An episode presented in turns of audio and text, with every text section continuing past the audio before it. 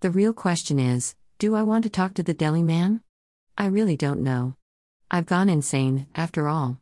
I've got all this pretend information floating through my head, driving me batty.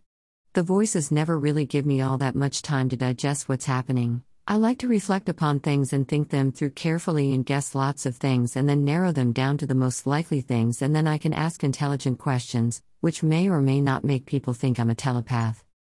I think I do. But only if he thinks I'm funny. I want to be surrounded by laughter for the rest of my life. It's almost like the safety dance, but with laughing. If your friends don't laugh, then they're no friends of mine. I'm pretty sure he'll dance if asked, so I won't go there. They always, always say yes. The voices. Since sometimes those voices involve God as well, I'm pretty confident that it's a yes. What, you weren't going to ask me that one? Being that I'm autistic, you're welcome. People who knew me and always wondered WTF was wrong with me, my human experience is awkward. I'm super high functioning and didn't even realize I was indeed autistic until God made me look at the fuck up. See Traumatism versus Autism in my backlog for more information. I have now gained a neurotypical experience thanks to the G Man, and I don't like it. God, ye ninny. It's short for nincompoop, being neurotypical is like being a paraplegic.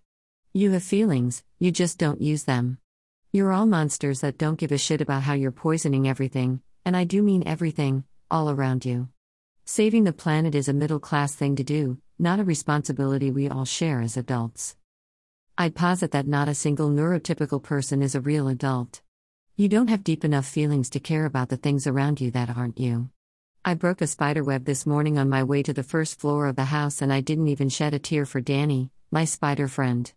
I could have killed him. I didn't because he was already dead, which in itself is very concerning. Why didn't I cry for him? I have lots of spiders, it's true, but still. I pass that guy every day for the last 30 days. I did cry when I passed the roadkill on my way to and from Wegmans. A lot, actually. I think I'm being reverted back to my normal self.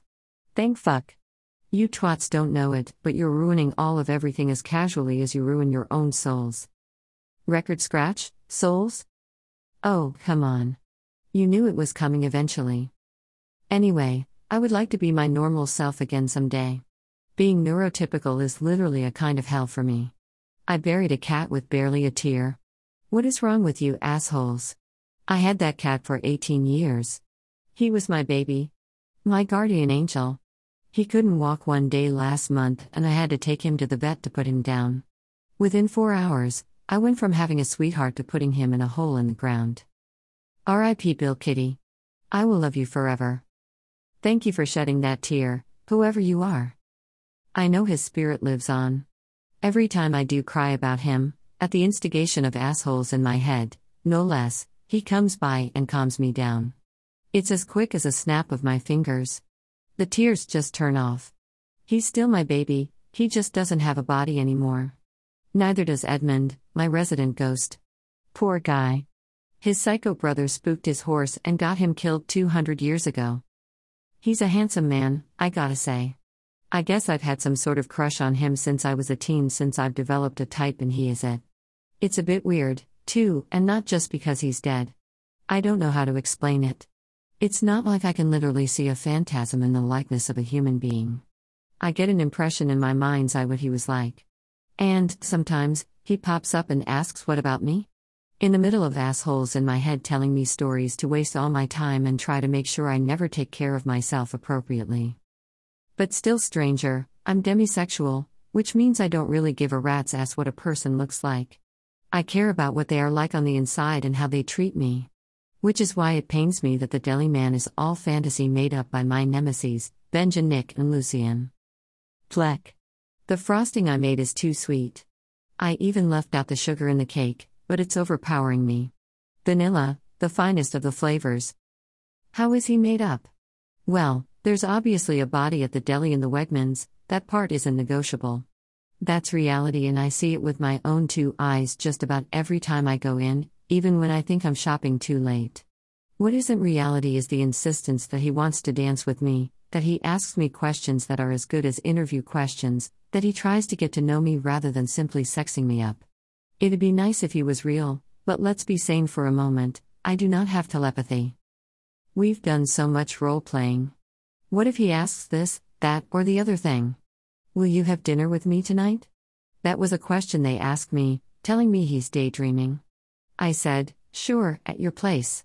Well, I said about a hundred words that boiled down to that, anyway, but there is a reason and it's not just being a dick. I can't go out to eat. I'm dairy free and not a single fucking restaurant in the city of Erie is dairy free. Not one. There is no vegan restaurant anywhere, not even a vegetarian one. For a tourist destination, this place is the pits. And, to make it worse, all the crap in the Wegmans deli is either contaminated with dairy or proudly has it featured as an ingredient. If not that, it's gluten. I also cannot eat paprika, potatoes, tomatoes, eggplant, cumin, cilantro, citrus, fungus. Or, well, most anything, honestly. So I either have to go to a restaurant and be that girl that customizes her order to the NTH or I can just say, take me home with you. Well, I'll drive myself, but you get the gist. But what about the bong I left in plain sight? Oh noes. What might you think of me? Ah. So what? But the socks I left on the couch. And? Do you really want to pretend that you're so tidy that it impresses me? Or do you want to be yourself and accepted for who you are? By the way, I can bring the steaks if you bring some broccoli and onion. I trust you know your way around the kitchen, deli man? And I'll bring the avocado oil. Unless you have some? Olive oil might work. But obviously not butter. That's the whole reason it's your place, not Texas Roadhouse. Anyway, this is the shit going on in my head. All day. Every fucking day. I can't get shit done, not with that peanut gallery constantly turning over and over again. Most of the time, I'm convinced it is someone fairly kind. But then Benja Nick hijacks the narrative and tells me lies on top of it. Today? Ha ha ha. Today, they try to convince me he has a girlfriend. He's giving me eyes, but he's got a girl. Newsflash all men are taken. That is how I operate. Good for him. Hope you enjoy that babe while it lasts, but I bet she takes a shit on you and leaves eventually. Why? Because she wanted to use you all along. Most women do. Most men do. We're all stepping stones between now and tomorrow, TM. At least, that's what relationships with premarital sex involve.